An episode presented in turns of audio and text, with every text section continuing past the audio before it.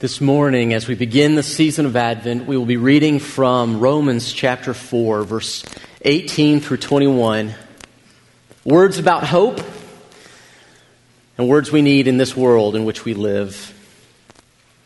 Romans 4:18 begins this way it says against all hope Abraham in hope believed and so became the father of many nations, just as it had been said to him, So shall your offspring be. Without weakening in his faith, faith, he faced the fact that his body was as good as dead since he was about a 100 years old, and that Sarah's womb was, was also dead.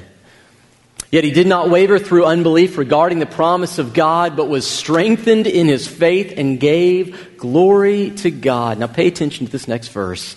Being fully persuaded that God had the power to do what he had promised.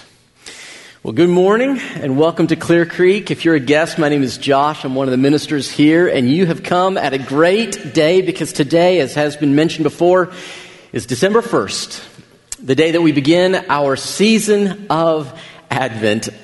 And this really is a season of birthday, because as we come towards Christmas, it is the celebration of the day that at least we have designated the day when we remember Christ's birth. Now, as we get started this morning, I just want to ask a question, show of hands. How many of you like birthdays? Can I see some hands? Now, now keep them up for just a moment. Keep them up. Now, Notice the age of those whose hands are raised. The younger you are, the more you love birthdays, but then as you maybe get a little bit older, you're like, eh, not so much. Maybe you're like a friend of mine who, when he turned 50, his wife thought it'd be great to bring out the cake with 50 candles on it. It was like a small bonfire, but that wasn't the only piece to it. She had her daughter bring out a fire extinguisher with it. And you think, man, birthdays, I'm not sure I love them, but, but I love the celebration of birthdays because you have not just the birth itself, but all the things that remind you of the specialness of that life, of that moment. We have cakes, we have candles, we have presents. And isn't it interesting that our birthdays often reflect this one day we are coming to celebrate on December 25th, where there will be special food, there will be presents, and there will be candles. This word Advent, if you will, put this on screen. Advent comes from a Latin word, Adventus, which simply means the coming or the arrival. It has been celebrated as early as 400 AD, and it was the four Sundays before Christmas where Christ followers would intentionally pause. They would remember the coming of Christ, that yes, He did come, and yes, He will come again. Advent is a season of hope. In a dark world with difficult situations, we remember that the light of the world, as John calls Jesus, came into the world and he brought us that which no one and nothing else could bring. So, in just a few minutes, we will light the hope candle. And each week, we will look at a different word that is associated with the four candles of Advent. Now, there's nothing magical about this, but it is simply a way for us to remember and reflect and prepare our hearts as we go into the season of Advent. In fact, there's two ways I want to invite you to prepare for the coming season that we are now in. The first one is one that many of you participated in a few weeks ago when you made your Advent craft. Now, this is a picture of our little Advent tree. It really is Charlie Brown's Christmas tree. You should see this thing without the lights on it. It is pathetic. But every year we get out our little tree and we have our, our little Bible book. It's the Jesus Storybook Bible. And we have all of our Advent ornaments here. And so tonight we will begin. And listen, if you take, if you're doing this craft or maybe you're doing something else for Advent, but here's what I'm going to invite you to do. Uh, let us know what you're doing this week. Take a picture of your family doing the ornaments or, or whatever you do. Snap a picture, send it to us. We'd love to celebrate with you as you are engaging in the season. And the second thing we're going to do is we're going to intentionally light candles because there's a value in remembering that Jesus is the light of the world that gives us hope. The text we just read this morning is all about the hope that is in Christ. Now, I know for some of us, when we talk about birthdays and we think about Christmas, some of us were brought up believing you should not celebrate Jesus' birth on Christmas. Did, did, don't raise your hand, but any of you have that experience? Some of us remember being taught, hey, we know Jesus wasn't born on December 25th, so we won't celebrate it. But here's the deal. As many of you who either were adopted or know people who were adopted, some of whom you don't know your actual birthday, but you were adopted into families who loved you so much, they said, We may not know the exact date, but we're going to pick a date and we're going to celebrate it because it's less important the date of one's birth than the fact that you were born. And so we're going to celebrate it. So today we look at this first candle of hope from a text about a man and a woman named Abraham and his wife Sarah. Now, if you are new to church, you need to know that Abraham and Sarah are important to us. They are heroes of the faith.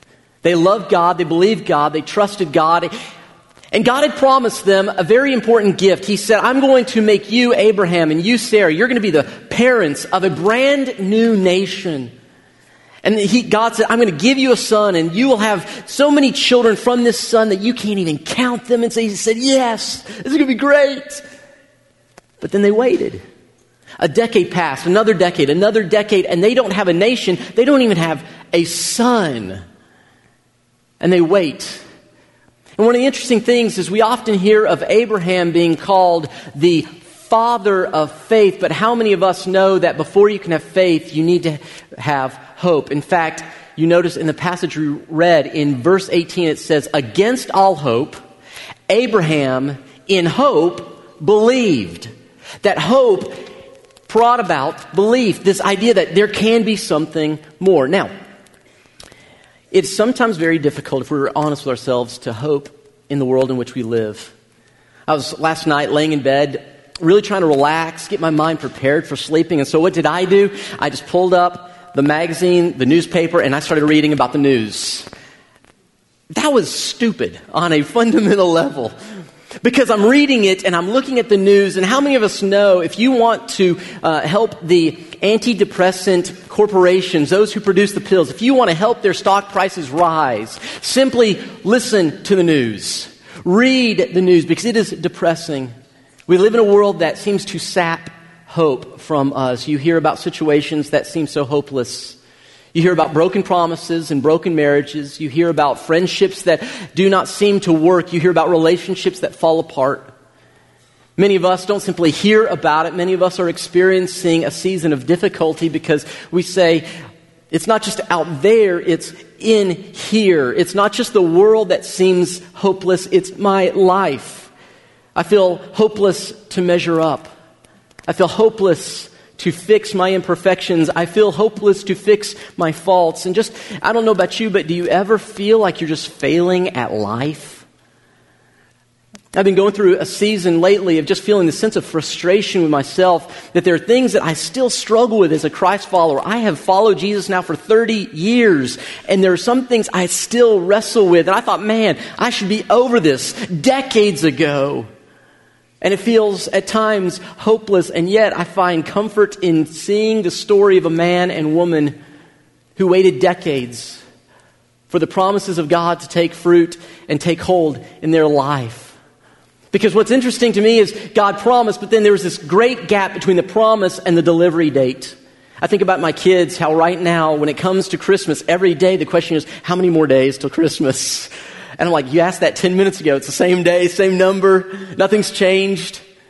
But there's a gap often between what we long for and then when it seems to be delivered. So here's my question How do we hope in what seems like a hopeless world?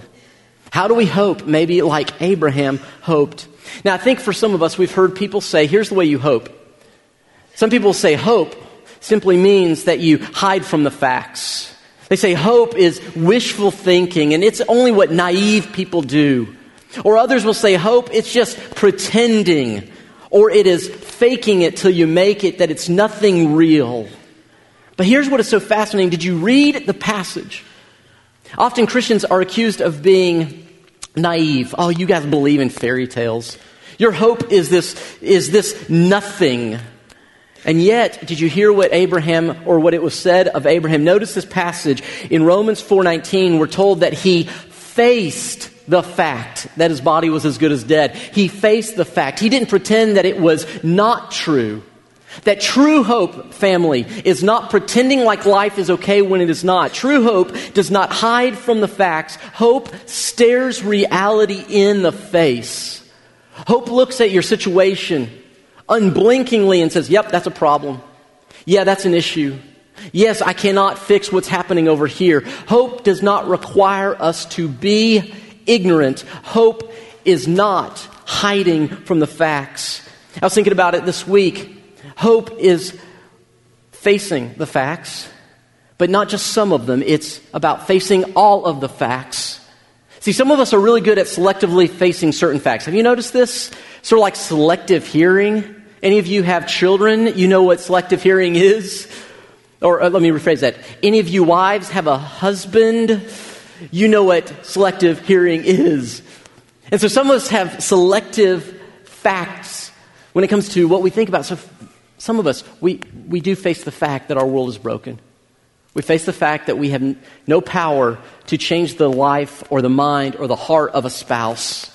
We have no power to bring wayward children back home to force them to do what is right. We face the fact that our world is systematically broken in so many ways, and I can't on my own fix it. You can't on your own fix it. We face that fact, but listen to me. Christians face all of the facts, not just some of the facts. And so we gather, and you know, in a few minutes, we're going to have prayer time. And at the end of our gathering, every week, prayer leaders come to the front. People come and they are received in prayer. And in those moments, they are facing the facts of reality. They're saying, My marriage needs help. My child needs help. My neighborhood needs help. I need help. God help me. They are facing the facts, but not just some of them, all of them.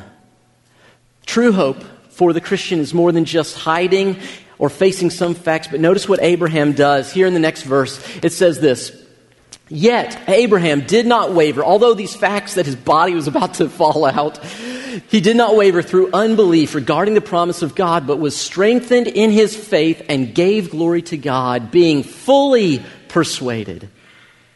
Let that sink in. Fully persuaded that God had the power to do what he had promised. Faith, hope, this idea that, that, that things are what they are, that it is a facing of, yes, the facts of life, but it is going beyond just what we see. It is dealing with the bigger facts, that God keeps his promises. Hope does not mean that we hide from the facts. Hope, listen to me, for Christians, hope means that God is not done yet. Hope means that God is not done yet. It does not matter what you are facing. Hope says, I see the facts of this world, but I know that God is not done yet. Hope faces the facts. Yes, life is broken, but it faces some of the other facts that sometimes we forget. For instance, hope faces the fact that nothing can separate you from the love of God through Christ Jesus. Hope faces the fact that God knows the plans He has for you. Hope faces the fact that God's mercy for you is new every morning. It does not matter what happened yesterday. The fact is God's mercy to you is new today. How many of us need a new feeling of mercy every day? How many of us go, man, if I could only fix me, life would be better? And you say, I can't, but God can. His mercy is new every day. Hope faces the facts. Hope faces the fact that tomorrow the sun will rise and God will still be on the throne and you will still receive His mercy if you are in Christ Jesus. But here's the good news. If tomorrow the sun does not rise for you, that's actually great news if you're in Christ Jesus. Because it means that you are already on the other side, at home in heaven with Jesus. In other words, hope is that no matter what's going on, God is not done yet. So God promises Abraham and Sarah, you're going to have a boy. And finally, decades later, God gives him this little boy, and they're so thrilled. They're like, yes, we have a boy. His name is Isaac, and he's going to be the father of other fathers, and who will have kids, who will have other kids, and we'll be this great nation. Yay, God. But then God comes to Abraham. After they're holding this little boy in their arms, they've begun to watch him grow into a young man. And after the decades of waiting, the promise seems to be fulfilled. And God says, Okay, okay, now what I want you to do, Abraham, is I want you to take your boy up on a mountain and sacrifice him to me. And you can almost hear Abraham's heart screaming, No, what about your promise? Don't take my hope away from me. Don't take away what you've given me, God, my hope, my hope. But notice that's not what happens. Rather, notice this passage. It says, By faith, Abraham, when God tested him, offered Isaac as a sacrifice. He, Abraham, who had received the promises, was about to sacrifice his. Uh, notice if this language sounds familiar, Christians. His one and only son. And it goes on to say this even though God had said to him, It is through Isaac that your offspring will be reckoned, Abraham reasoned that God could raise the dead. And figuratively speaking, God did because Abraham received Isaac back from death. See, hope is not ignoring reality or hiding from the facts. It is facing all the facts that this world is broken, but God is not done yet. God is still at work. And you know the story. God did not ultimately require Abraham to sacrifice his son. But it was one more time, one more way where God was speaking to Abraham as if to say, Abraham, I just want to be real clear that your hope is not now your son Isaac. Your hope is me. It has only been me. And, church, you need to hear me. Your hope, if you put it in anything other than for Jesus Christ, if you put your hope in any person, any group, any place, above Jesus, then you do not have hope, for it can be taken from you. The only thing that is invincible to this difficult world, the only hope that will last is if it is in Jesus Christ and nothing else. Can I get an amen from anybody? And so he says, Abram, I just want you to know I gave you your boy, so your hope's not him. Your hope is in the one who can give. It's in the one who made the promise and the one who can keep the promise. Church, the reason this body has grown and been blessed over the years is not because of any one person or any one plan or because of this place. It is because of Jesus Christ. He is the hope of Clear Creek. He is the hope of Chattanooga. He is the hope of Tennessee. Jesus is the hope of America. Jesus is the hope of North America. Jesus is the hope of the world. He is the one in whom we hope, and at this time of year, we remember that He came. Now, listen, if you're like me, sometimes you hear this, you go, that's great for Abraham, but I have not received my hope like he has. I'm still waiting, I'm still watching. There's a very curious little verse in Hebrews chapter 11, which tells us something that many of us may not be aware of. We look at Abraham's situation that he has a son, his hope is fulfilled. We go, well, see, he has his hope. But that is not what Scripture actually says. In Hebrews chapter 11, notice this little verse right here. Verse 13 through 16 says, All these people, so it lists a bunch of different people who believed and had hope in God. All these people were still living by faith when they died.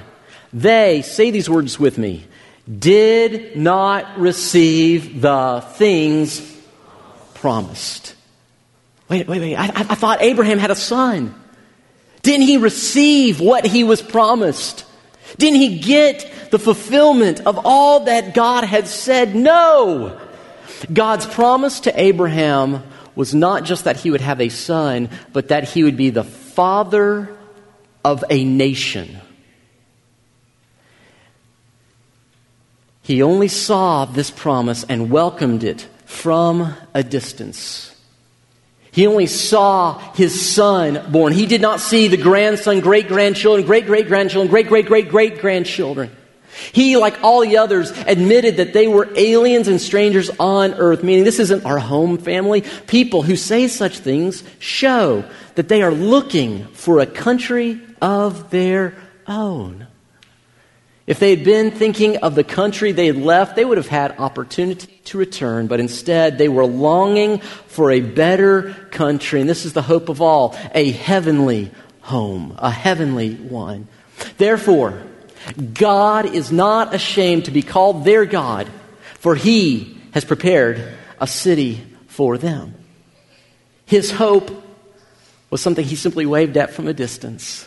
He said, I got my boy, but this isn't the fullness. This isn't the completion. This is only a part of the promise. But he had hoped that what he saw was not the end, that God was not done yet, that God was still at work. And so we know from the historic record that Abraham has a son. His name is Isaac.